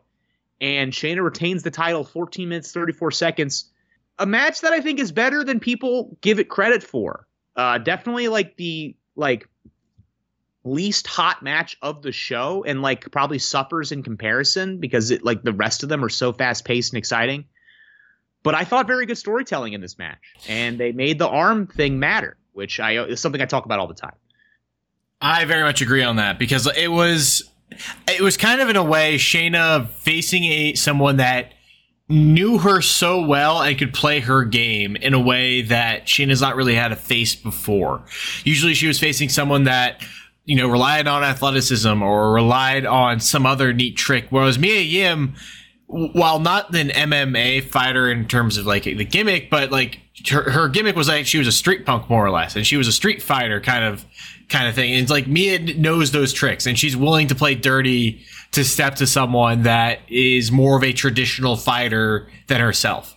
Yeah. So, so I enjoy the fact that you tell the story of Mia taking out the cronies so they can't interfere in this match. It does kind of set Mia Yim up. However, like the finish though, I didn't really like the finish just because it's like, okay, cool. So there's this leg sleeper now that isn't, uh, Shayna's move that is going to get get her the win over Mia. I, I always feel weird about whenever a non finisher ends the match for somebody, especially in a clean fashion. I get why Shayna had to adjust, and it's a smart adjustment uh, throughout the story of the match. I tell, but it's always weird when it comes to like protecting people. I don't know. I mean, I I, I think it's fine. You know, it, it doesn't bother me with someone like Shayna who is a, you know, like like something like this, for example, right, where it's like she can't get her preferred submission because she is uh you know her her arm is weakened. So she counters out of it into a different submission and finishes her. I mean shayna baszler was like a, a like a great like legit shoot grappler. Like that's what yeah. she's like really good at. You know what i mean? Like she uh like a professional mma fighter like something like 90% of her professional wins were by submission. If you look at her record, she has a bunch of different fucking submissions that she's won actual fights with. So like that I mean that's her that's you know as an MMA fighter, most MMA fighters if you're good at submissions, you're not going to win the same you're not going to yeah. win every fight with the same submission. You know, people will do different stuff, right? So like Shayna would be a pretty shitty MMA fighter if she only knew one submission you know? Very fair. makes a lot of sense. Very I, fair. I, I have no issue with it. I like the story that they told. Oh i love the story that they told. It was I, again i love this match. The only criticism i really have with it's the same criticism i kind of have with all of shayna matches even though I, I, I do love shayna is that they can be a little bit slow because it's a lot of milk in the heat kind of uh, heel stuff with her. Yeah, I mean, it, it's her methodically fucking beating someone up and wearing him down and doing submissions, and you know that's that's that's her style, right? Yeah. And Which you can you can like there are gonna be people that like it and people that don't like it. I think honestly, Shayna matches a lot of the time like don't really click with me. But this is one that I did like. Mm-hmm. I mean, the top rope co- uh, code, code blue was just holy shit! What a move! Cool. cool uh, again, fun match, great story. Both pe- people do look pretty good. again, I had some questions about the speed of the match and then the finish, but that's kind of like just very nitpicky stuff. Otherwise, I, I, I again love the story they told. Loved it. Loved the presentation. Yeah, I thought it was. A, I thought it was a. Yeah, again, like it, it took it a while to really kind of catch on with the crowd. I feel like. Uh, also, uh, also tap, nap, snap. Fantastic tagline. Yeah, but like it, it, it, felt, it felt like it took them a minute but I feel like they got there. You know what I mean? I feel like they got there, and I I enjoyed it. I enjoyed it a lot at, at towards the end. Like it, it took a minute to build up, but there ends up being some cool spots in it, and I like the way they worked the uh, the, the submission story. So that'll bring us to our main event. It is the reason for the fucking season here, folks. Get your water ready. Take a deep breath, David, because this is a long one. it is main event time. Yeah, I, I think we might have to like break after each fall here because this is a this is a long match, folks. Very long match. Um, it is Adam Cole, Johnny Gargano, NXT Championship match. The two men who defined NXT in a three stages of hell match for Adam Cole's NXT title. Each match will be a different stipulation. The first one, a singles match, regular old singles match. The second one, a no DQ street fight. And then the third match will be a steel cage match with a bunch of barbed wire and weapons and shit all over the cage. Um, we got Johnny coming out. Johnny actually gets some introduce. Or I combined the uh, the words introduce and booze. Intra booze. Intra, intra booze. He gets some, Johnny actually gets some booze when he's introduced. Is you know the the super baby face of NXT. He does get a little bit of booing. Wait, intro booze. I thought that's what Sandman did. Ah, uh, yeah. Win or lose, we intro booze, folks. Yeah, true. Johnny gets some booze when he's introduced. Adam Cole, the heel, getting cheers and chants at the beginning of this match. Gargano coming out. Remember when Johnny used to have like different like comic book themed gear every uh show or every big show basically. He's got uh Wolverine themed gear uh this time around on Takeover. And we get a really good singles match. I mean, they could have just given us this like singles match with a different finish, of course. Um, and I would have been happy with this main event. It's very, you know, it's it's fast paced, it's very fun. Um, Johnny goes after the knee work, a bunch of submissions early. We get a sequence that uh, ends with Cole hitting a wheelbarrow German into the apron, and he gets some heat for a while. Um, these guys, there's throughout this match, but especially in this first part, um, where it's just straight up wrestling, a lot of very intricate sequences here. Um, that it's just like you can tell these guys have been working together frequently for a long time and they know each other super well and they know each other's timing um, very very well it's like every single spot they get to there's a bunch of different reversals there's a lot of different shit happening in between that's keeps you engaged with what's going on it's very very entertaining um yeah johnny uh hits an overhead belly to belly in the corner goes for the slingshot spear. Cole catches it, but then Johnny turns it into a fish, what looked like a fisherman falcon arrow type move. A little bit. Yeah. Um, I took a falcon arrow the other day where the guy dropped me right directly on his fucking knee, or like right on his leg inadvertently, mm. and uh, it was like knee to sternum, and it hurt really bad, or knee knee to tailbone rather, and it hurt really fucking bad. Um, so, uh, he gets uh, Johnny or Johnny gets Cole in a figure four, but uh, Johnny is able or Cole is able to escape. Cole hits another big wheelbarrow German. He goes for the Panama Sunrise, but Gargano catches him and stuffs him with the Omori driver for a uh, big near fall. Um, there's a cool spot where Johnny comes off the top of the crossbody, but Cole catches him out of midair with a code breaker, hits a Michinoku driver right afterwards. Um, Johnny goes for a dive. Uh, and Cole kicks him in the head. He goes for another wheelbarrow onto the apron, but Johnny drives him forward into the guardrail. Back in the ring, hits the one final beat DDT, but Cole kicks out, goes for another slingshot spear, gets intercepted with a super kick. Cole hits the Ushigoroshi neckbreaker for another big near fall. Then the uh, end of this fall comes. Cole goes out and gets a chair, brings it into the ring. He's arguing with the referee, and then as the referee turns around to get rid of the uh, get rid of the chair, classic heel technique. As the referee turns around, the chair was a diversion. Cole punts Johnny Gargano in the nutsack. He goes for the pin, but Johnny kicks out. Then Johnny gets back up on Cole, hits a super kick, and he grabs the chair. And you know what he said? He says, "You know what? Fuck this." And he starts wailing away on Adam Cole with the chair. So Johnny Gargano, this is always a a very I feel like every single time I see like I, this is not the first time I've seen someone do this in a two out of three falls match. I feel like the guy who does this always loses. Where you intentionally give away the first fall to uh you know have an advantage in the second match. advantage in the second fall. It's like you don't have any other falls to get rid of, dude. You need to like be on point here. I feel like you always end up losing that fall. Yeah, what's the advanced analytics on that? Uh Oh man. So I mean, first off, R.I.P. Rebel Heart, gone but not forgotten. Yeah. Fantastic theme. Uh, again, just insane how over Adam Cole was at this time. Just nuclear. He's the cool heel, folks. Coolest heel. Every single every single one of us in pro wrestling, we all aspire to one day be a cool heel. That's how you know you made it. Um, I do love the this like early match because it's all counterplay. It's all like they're looking out for each other's moves. They're doing do- dip, they're dodge, duck, dip, dive, and dodging. Uh, just a really good back and forth between these two. Like you said, they've been wrestling for a long time at this point. They know each other inside and out. Very good. The wheelbarrow suplex on the apron, positively brutal.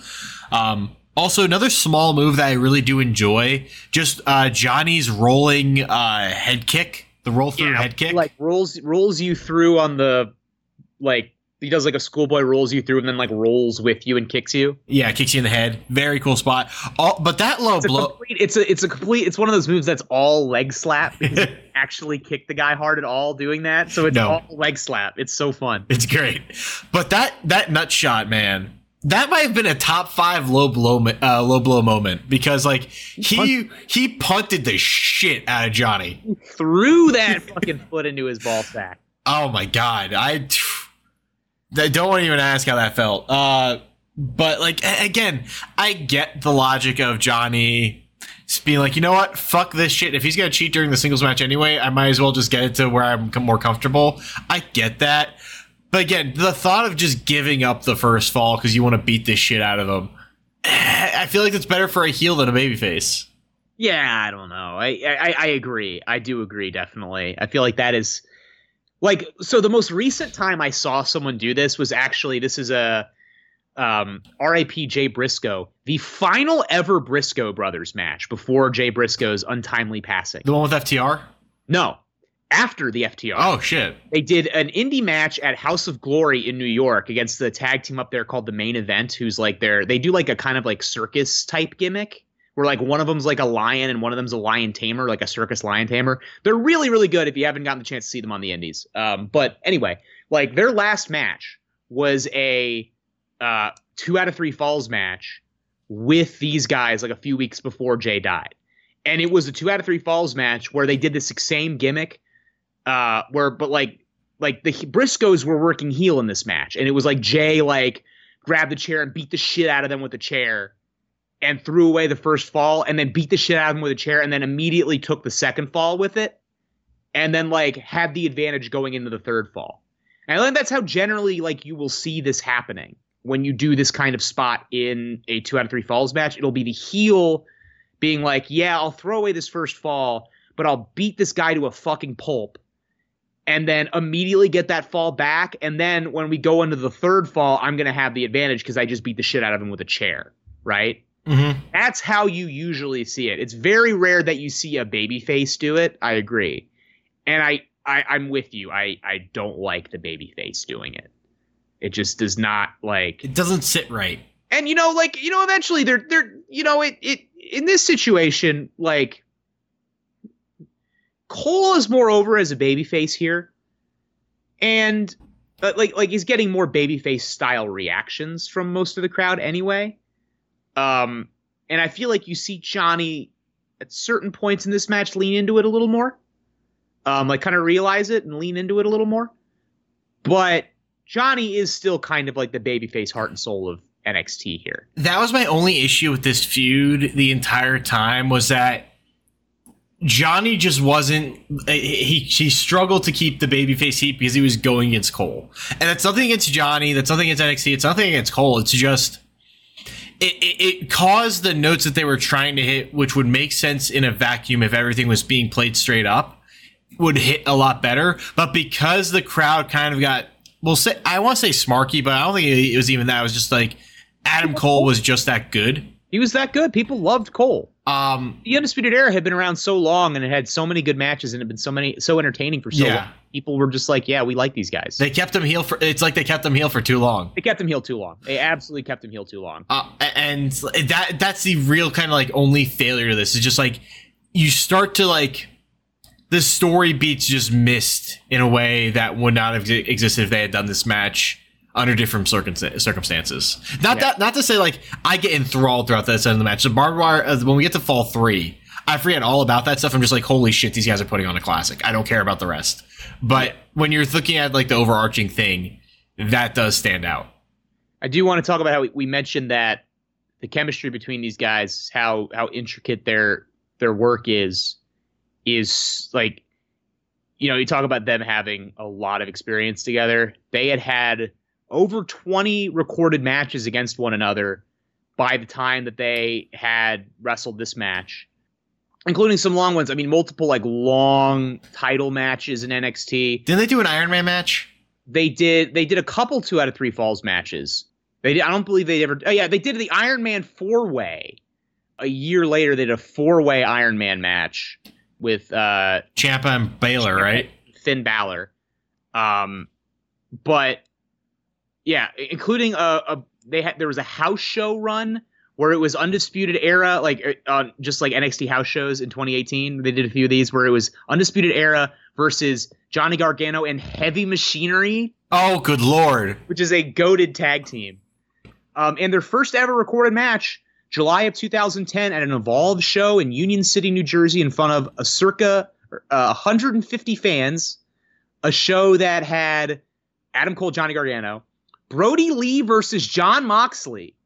What? And main event Bryan Danielson versus Bobby Fish. Okay, we need that's that's uh, that's episode 120. I'm I'm booking that right now. If I can find that on the internet anywhere. Yeah, there's some Mercedes Martinez is on this. Ricochet's on this show. That sounds loaded. Yeah, there's a lot of people. We got Chuck Taylor on this show. Yeah, early early evolved shows they had some fucking guys on them. Um, so yeah, we then go into the second fall. So it is Adam Cole up one nothing, but Johnny Gargano has the advantage um, after doing the very heel move as a babyface. Um, and we end up brawling into the crowd. This is now the no DQ spot. Johnny hits him with a chair a bunch of times. We brawl into the crowd. Um, and Johnny's just beating his ass really all the way through. Johnny is pretty much up this entire fall. There's like a couple spots where like Cole fights back, but then Johnny always cuts him off right away. Um, yeah, they fight into the crowd. Johnny does like an axe handle off the stairs at one point. Um, throws him into a bunch of stuff. Um, there's a spot where uh, Johnny like jumps off of. Well, so Johnny does the axe handle off the stairs and then takes a selfie with a fan. Big, you know, big pop. Um, Johnny puts him on a rolling chair and then rolls the chair into a table, uh, which was funny. Um, then he dives off of as we work our way back to the ring. He dives off of what looks like one of those big rolling cases that they have, and like kind of spears him through the barricade. The barricade like falls over. Um, Johnny sets up the announce table, teases a suplex. He ends up back body dropping Cole off of one announce table through the adjacent table. Mama Mia chance. Johnny gets a couple tables out from under the ring. We get Johnny tables chance from the crowd. Um, just throwing a bunch of shit into the ring so they don't have to leave the cage to go get it once the cage comes down. Um, we get a little back and forth. Cole hits a Shining Wizard and an Ushigoroshi onto the chair, but Johnny kicks out. And then Johnny ends up hitting the lawn dart into the chair set up in the corner in between, like wedged in between the buckles, and then locks in the Gargano escape submission, and Cole taps out, and we are even. Yeah, this was uh Johnny really did have a lot of control here because I don't have too many notes for this segment. It was just a lot. Again, we, we had a really good street fight or hardcore match last week, uh, but this was, this was still like a fun beatdown fest where like Johnny just whoops some ass. It was very entertaining. Um, I, again, I love that lawn dart that he does. It just looks devastating every time. And then I love the small note as well as Adam Cole tapping out quickly in this case because it's like, hey yeah, you you you ha- you're you're operating from an advantage. You know you have the advantage because you already have that fall. So yeah. tap out quickly so you're not in rough shape for this last match. Yeah, if you're not if you're in the submission and it's going to take you a lot of effort to get out of the submission, you've already got it. You've got another fall. You know, like you could just fucking tap out quickly and just get out of there. You know, um, so yeah, it makes it makes a lot of sense for him to tap out quickly. I agree. That is a that is a that is a small note that I enjoy here. But yeah, I mean, it's just you know they they get the crowd involved. Crowd's always gonna pop for having you know the fucking wrestlers right there fighting. You know, crowd crowd's always gonna enjoy that. Um, and you know it, it it's there's there's not a whole lot to this one. There's a couple funny spots. Um, but we're setting up for the real shit here, which is it's time for the like the, the the cage to come down. We got all the weapons and we got all the big fucking moves. You know, all the really big shit, all the big fucking. You know, uh, it's time for folks. We're about to see 45 Panama sunrises in a row. uh, so so yeah, we get the cage. The, the cage comes down. It's a barbed wire cage. You got barbed wire at the top. There's weapons stuck all around the cage. Uh, the crowd sees this and immediately starts chanting EC Dub. Uh, ring announcer Alicia Taylor, I believe she's the same one who is still the ring announcer today in NXT. She announces that there is no escape from the cage. You can only win by pinfall or submission. W decision. And we get a, uh, a very hot start to this third fall. We get all these great strikes back and forth, all these kendo stick stick spots back and forth. We get a double super kick uh, that wipes both guys out. Fans get on their feet, and here's it's time for fucking spot, spot, spot, spot, big spot, big spot, big spot. That's this whole match. It's like you know, fucking Fast and the Furious type, just blockbuster type action. You know, they're jumping their car off the fucking you know International Space Station type shit. Um, we get Johnny does a top rope Frankensteiner, then into a poison Rana, into a big super kick. Uh, Cole does a backstabber with kendo with a kendo stick around Johnny uh, Gargano's throat. Johnny hits him with a fire extinguisher. Hits a tornado DDT onto a chair. Johnny hits a sunset flip power bomb off the cage, then goes back up, uh, gets the sledgehammer down. There's a sledgehammer like wedged into the top of the cage. We're going to use this one a little bit later. Cole hits him with 40 super kicks consecutively. Uh, there's a cool spot where Cole like has a ladder at the top of the cage, or like on the top of the buckle, and like throws the ladder at Johnny. Johnny ducks and then stands up right into a Panama sunrise. Which it was like I, I read that as like Cole fucking baiting him into ducking so he could like he knew he wasn't gonna hit him with the ladder. Mm-hmm. It's like I want to see which way you duck first, and then I'm gonna meet you there with the Panama sunrise. I thought that was really cool. Um, he hits him, you know, everyone's kicking out of everything. Cole hits another Panama Sunrise off the ladder, but Johnny kicks out. Um, Cole goes for the last shot knee on a chair. Johnny gets out of the way. Um, he puts in the Gargano escape with a kendo stick around his face, but uh, Cole bites his hand to get out of the submission. Johnny then gets the sledgehammer, hits him in the ribs with the sledgehammer. Cole sells this one fucking dead. Like he is like rolling around like he's about to like he's shitting blood. Um, Johnny sets up two tables and a ladder, uh, but Cole's able to roll away from whatever he was going to do. Uh, Cole then hits, or Johnny, I believe it was, hit a Canadian destroyer off the top rope. Again, another kick out. Um, Johnny opens a bag that has a bunch of shit in it it's not normally you would think it, it's uh you know the whenever you're opening a bag, a cloth bag in a in a ring in a, in a match like this, you're like, oh, thumbtacks. It's not thumbtacks. It's Broken of, glass. It's a bunch of like nuts and bolts and like tools and shit. Um, he takes out a pair of pliers, climbs up to the top, uses the pliers to cut off a stretch of barbed wire. Um, he's like basically coming after Cole with this barbed wire. Cole climbs up the cage there's like this big metal platform over one of the corners in the cage that like you know is literally just there for them to stand on. It's not it's not like a weapon. It's not like it's a table or a door or anything up there. It's just this big metal platform that is like there. Johnny climbs up after him. They're standing and fighting on top of this corner platform. Um, the crowd is chanting please don't die and they're punching each other and eventually they dramatically both fall off the top of this uh, big platform at the top of the cage. They go through one of the tables. They miss the second table. They go through one table. They plunge through they land and then cole ends up rolling over him and he gets the pin off of this collapse through the table.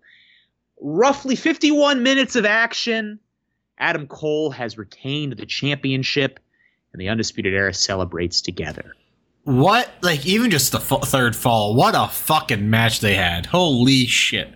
It's it's a lot, man. It's, it's so much. Um, I, so much, dude. Uh, also I do love the fact like neither of them knew that that was going to be neither of them knew I'm using in air quotes here um, knew that this was going to be the final step. Uh, I love the fact that this was a regal reveal uh, at the time. Like no one said anything. They just start dropping the cage down with a perfect reveal of the weapons and the barbed wire. Beautiful moment. Um, they start off with those haymakers. Just you know they're trying to hammer the hell out of each other. My only criticism for this uh, segment is that sledgehammer, man. It is so obvious when Johnny picks that up. It is a gimmick sledgehammer. like Triple H would always sell the hell out of the head top being super heavy.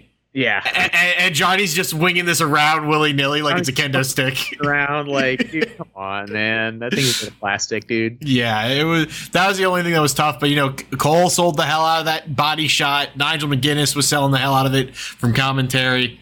Um, I love the backstabber with the kendo stick too. Just I love when people get creative with the kendo stick. Just the backstabber, the Gargano, uh, Gargano escape.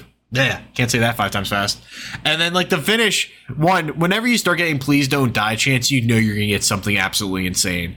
And then they literally just both jumped off the top of the cage to take a 20 foot back bump. Yeah. Uh, it's it's crazy. It's honestly um, it loses me a little bit the finish so much big move kick out big move kick yeah. out kick out that like it just you know that like and and and i i i like watching big moves but it's almost too much for me. Like i remember watching this and just like i i enjoy the match but it's very much like a um like a it's le- it's less of an oscar winning movie and more of a like michael bay blockbuster where it's like you're chopping on your popcorn and you're watching a bunch of explosions and you're having a good time and then afterwards you're like yeah like i mean it's not like it's not going to win an oscar or anything but i had a good time it's more that than it is like you know an incred like this incredible classic right agreed I think I think you're right in the line of like the Michael Bay. It's it's it's like a Transformers movie. It's like dodgeball. Like yeah, like that's a very interesting. You went from the Transformers movies to Dodgeball, which is not at all the kind of movie that I'm talking. But, but like Dodgeball's not one like that's like uh you were never gonna win an Oscar for Dodgeball. I love Dodgeball, but you were never winning an Oscar for it. No, I'm talking about fuck. I'm like talking specifically about like yeah, like Transformers. Like yeah, actually, Transformers, part probably worse, but I'm thinking like Fast and Furious. Like the, the very more, more, recent Michael Bay movie, Ambulance, which I fucking love. That movie just that, that movie fucking rule. Is that the one where he asked the price of like a, a certain rig and they said five hundred thousand dollars? Like, all right, cool, and then he destroys the rig. No, oh, that was that one post. What what movie was that? Um, it wasn't Ambulance. It was a different one. Was that was it a Transformer one? It might have one of the Transformer. No, Ambulance is basically the movie Speed. ambulance. Um, and it's really cool. Yeah, I, like, but again, that's gonna scratch. Like, this scratches my itch. I, I don't care. That's not gonna be the instant classic that we think of. But like, uh, in a big move match, there's like Brock Lesnar big move matches, which I, you know, mileage may vary, but this one was just done in a way that I thought was effective. You knew it was going to be that because again, a barbed wire steel cage match. How many of those has WWE done in the in its history? Not many. Not, not many. Not many. Um, so like I, am here for it. They have enjoyed from time to time though doing a cage with a bunch of weapons, we- weaponized steel cage into them, which always looks kind of awkward and goofy to me. Mm-hmm. I agree. Uh, I think the fact that you had the barbed wire tied it together. Um, I really, do really tied the place together like like a rug. I do wish though. I, I get it's kind of like, oh, they pretty much fought to the draw, and like the only reason why Cole won was because he had the enough wherewithal to cover Johnny. I would, I, I almost rather that Cole have hit a big move as opposed to them just both diving through the tables. I get it. I mean, like, I guess you want to put over that they're on the like you you don't want to like like you if like if you want to put over like one of them is like so clearly better than the or like if you like you want to put over that like these guys are both on the same level, right? But but at this point, like they had been doing this for th- three yeah. pay per views in a row. It's okay at this point if Johnny loses to a move. Yeah, I, I agree with you. I, I, because this is basically like the blow off of the feud. You know what I mean? Like they've been doing this at a very high level for a long time. Like this was like almost like all of 2019 was fucking uh Cole versus Gargano, right? Yeah. felt like it. Yeah, and then you don't like, yeah, you, you, then then you have like both guys kick out of every move ever, and then like it's it's almost by happenstance that Cole wins, right? Like they both go and they both they both go through this table and they both die, and then Cole happens to be the one who rolls over him. Cole doesn't look like he's consciously doing it Mm-hmm. just happens to flop like his dead body flops on top of Johnny Gargano's dead body and that's it. Yeah. So I get that. I it, it's it's not a satisfying ending. It's it, it's a lot like again, and that's kind of like the whole thing with this feud and how it went. Like as as a like if you're looking at it from afar, if you're looking at it like as a, just like an overall story, it makes sense and it was very good. But then you start looking at like the very deep and not even very deep to it. You start trying to kind of like analyze. It's like wait a second, there are some things that don't quite add up here. And that was kind of like the whole Adam Cole Johnny Gargano feud for me. Even though everything everything they did was fantastic, it was just there were occasional notes that didn't get hit. Yeah, I, I I agree with you. I agree with you. It's it almost goes like uh, it's like I said I, I kind of said before, it like goes a little bit too big for its own good, I think. Yeah. You know what I mean? Like, I think that maybe like the I don't know if like Triple H or whoever got a little bit too into how great these guys were together. And we're like, we got to go bigger. We got to go bigger. We got to go bigger with these two. Mm-hmm. But you can go too big. Yeah. What I mean? And they Well- went too big. I think they went too big here. And like again, this last fall is very entertaining. There's a bunch of cool moves that are really big and everything, but like for me it just kind of ends up losing me. Because Mhm. again, it's just big move, kick out, bigger move, kick out, you know, and it's like some of the shit you guys should not be kicking out of, you know what I mean? Mhm. Um Like have a reason, like have the like the co- like they weren't even delaying the covers. Like I'm okay if they delay the cover for the kick out there. It's I think an easier sell than just like immediate kick out. And they just there was never any of that delay cover. like Cole hitting like all these Panama sunrises and like hitting it off a ladder and that's not the finish. It's like it just becomes a little too finisher spammy for me. Mm-hmm. And I just kind of am like, all right, where where are we going here? What's And the then you have- story? but like like I would have been satisfied with the match we got in the first fall. Add on a few minutes to it, like just take that, add on a few minutes, and then give it a different ending. Agreed. We, were- we were really getting somewhere fucking fantastic. Uh, because you weren't gonna miss with these two. Like even what like even when we get, I have my qualms with it, but it's still really fucking good. You know. Yeah, like what happens if they just do go out and do a singles match that lasts 42 minutes? Yeah, I mean, just let them do a fucking big, just let them do a big match. You know, I don't know. It's good. It's a good match. I like it. It's it's fun. But I just remember, I I, it, I remember when I watched it, I had the same feeling that I had today. It's like, yeah, it's an entertaining match, But but they could have had a better match. mhm. Oh, if it was, they just like everyone involved went about this differently. I feel like but that's just my opinion. You know, yep. We're in line. take us to our two and a half marks. Angelo. Sure. Uh, starting off with my half mark, it's going to go to non-match segments with a huge spot. I think the one that we all think about is uh, HBK super kick through the barbershop window. Classic. But, you know, uh, Killian Dain and Matt Riddle beating the shit out of each other for like five minutes, then with Dain and Riddle going through a table with a security jabroni. Uh, again, a perfect kind of like pay per view pause moment that's not a million different replays, that isn't recapping the events of the pay per view so far, that moves a story along and gives a really big spot to somebody that you're like, hey, remember on the pay per view when Matt Riddle and Killian Dain went through the table even though they weren't in a match? That again, things like that are really great. So I love that stuff. Uh, my one mark is going to the Street Profits Inevitability. I mean, these two guys, man, just so much charisma, so much talent, so much like they're just so likable right now. And I, I think like you can do a lot with them. They have a very good gimmick that you can kind of pivot in a million different ways.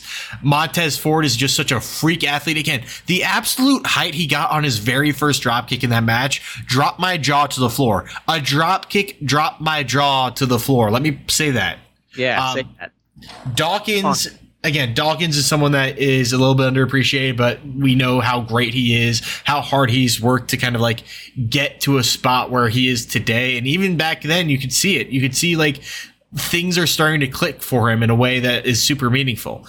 Uh, I think those two guys are great. I hope there's bigger things in their future besides just kind of like being great hands on SmackDown and Raw.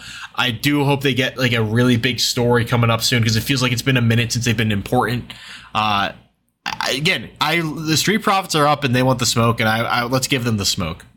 And then my two marks, it's going to the fake. They aren't winning this match spot. I think we got some of it in Cole Gargano, but the one I'm really kind of talking about is the one with Io Shirai and Candice LeRae. I positively love the fact that you have Candice playing this babyface, kick out of Io's presumed finisher, and you really kind of start second guessing yourself. It's like, wait, are they gonna actually have Io in her first match lose? Uh, like because it, it, it, got me a little bit. I know it got me back then because it's just like that's Io's finisher. What do you mean Candice is kicking out? Uh so I just again, whenever they can subvert expectations like that, you have, you make Io come up with a new move that could be used as a finisher in the future. Um, Candice looks really good because she kicks out of a finisher. Like it's a, just a great kind of way to send everyone home happy, looking great, uh, and really develop something moving forward. So two marks to the fake they aren't winning this match spot. I'm actually going to have two negative marks here, uh, despite how much I enjoyed this show. There's a couple things that specific things that annoy me. I'm, I'm lo- gonna give my half mark to uh how about four title matches here, all with the incumbent champion retaining. Huh. A title change here, folks. I want to see a title change. I am a I am a little fucking mark, and I want to see the belt change hands. I want to see one of them change, folks. I was like, man, that's that's kind of disappointing. I want to see someone win a title here. Uh, I'm a little I'm a little marked for that you know. So yeah, uh, half mark for having no title changes on a pay per view. I want to see one. Yeah, I think honestly, very fair. If you're gonna have a pay per view without a title change, it, better be a fucking classic. Yeah, I mean that's you know because it, it's a t- it's a takeover. It's not like it's not like a monthly pay per view, right? You know, WWE has monthly pay per views, so like you know you can't have all these fucking belts changing hands all the time. But like when it's like a takeover or an AEW pay per view where it's like they have only a few a year, come on, you got to give me something. I'm going to give a negative one mark to WWE using the uh, misusing the uh, hottest free agent spot. So NXT it used to be one of the things you would look forward to for NXT takeovers is like they would always have like this person who they were about to sign or have signed but hasn't debuted. They would always show them in the front row and they'd be like, oh, the hottest free agent in sports entertainment is here. Like, that's how very, like, Adam Cole debuted uh, for the first time on uh, NXT, was him being shown in the front row at a show. Was it Ricochet I, another one? Ricochet, yeah, Ricochet. Well, I was about to talk about Ricochet.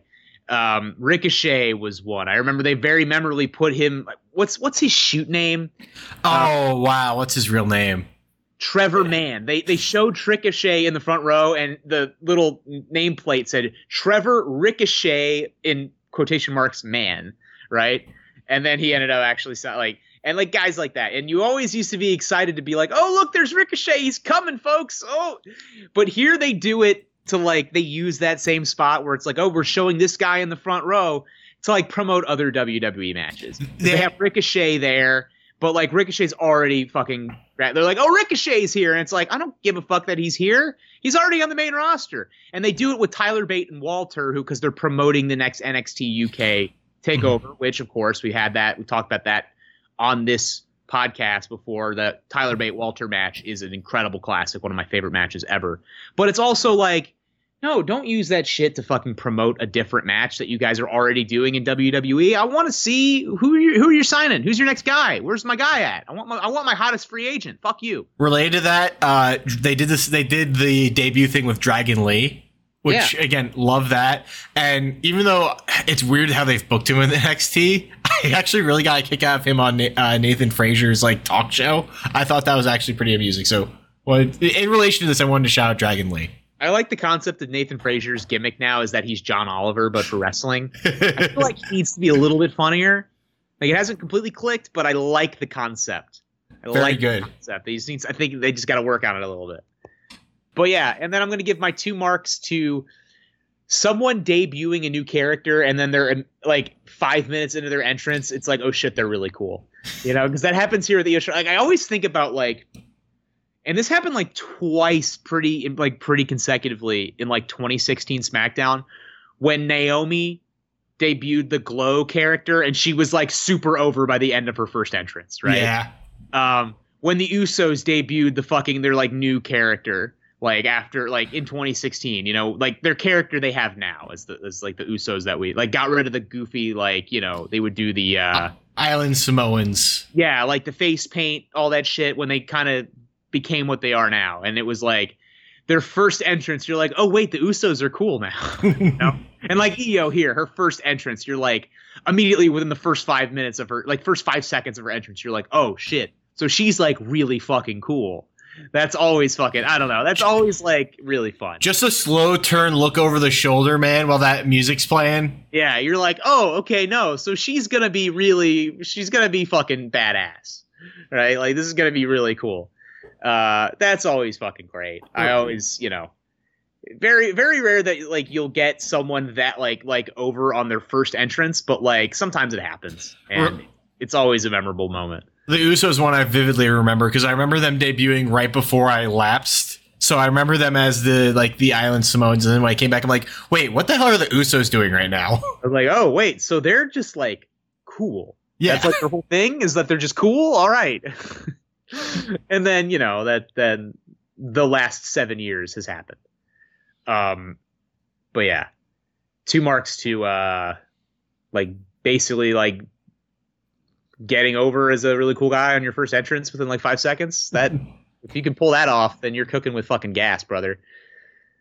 So that will bring us to our final order of business. We're going to hit the randomizer and see what we're going to be watching next time on the podcast. We are going to be out next week. I'm going to be out of town, and Angelo, you're going to be moving.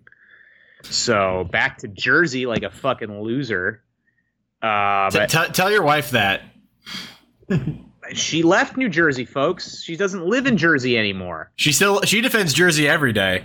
I but I, I don't care. Fuck you. um, I, I- there's a reason why we don't live in Jersey and never will. But yeah, as I pull this up, Angelo, what do you want to see next time on the pod? Because again, we're not going to be here next week. I think oddly, I want something early '90s, maybe late '80s, just something old. I don't know. Mm,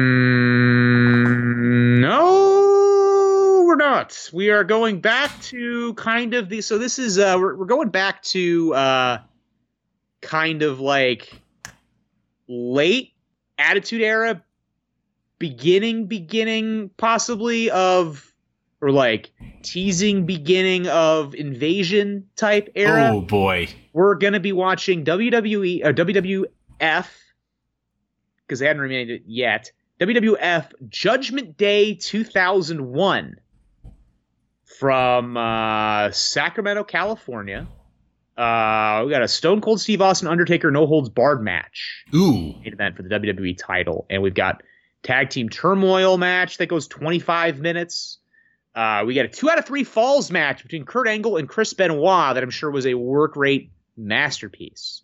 Uh, another another three hits three stages of hell match, uh, pinfalls only, submissions only, and then a ladder match with uh, Kurt Angle's Olympic gold medal on the line. And a few other title matches, some good names on the show. So yeah, that'll be next time on the podcast. WWF Judgment Day 2001. So for my good friend Angelo Anglisa, my name is David Stackman. Thanks everybody for listening.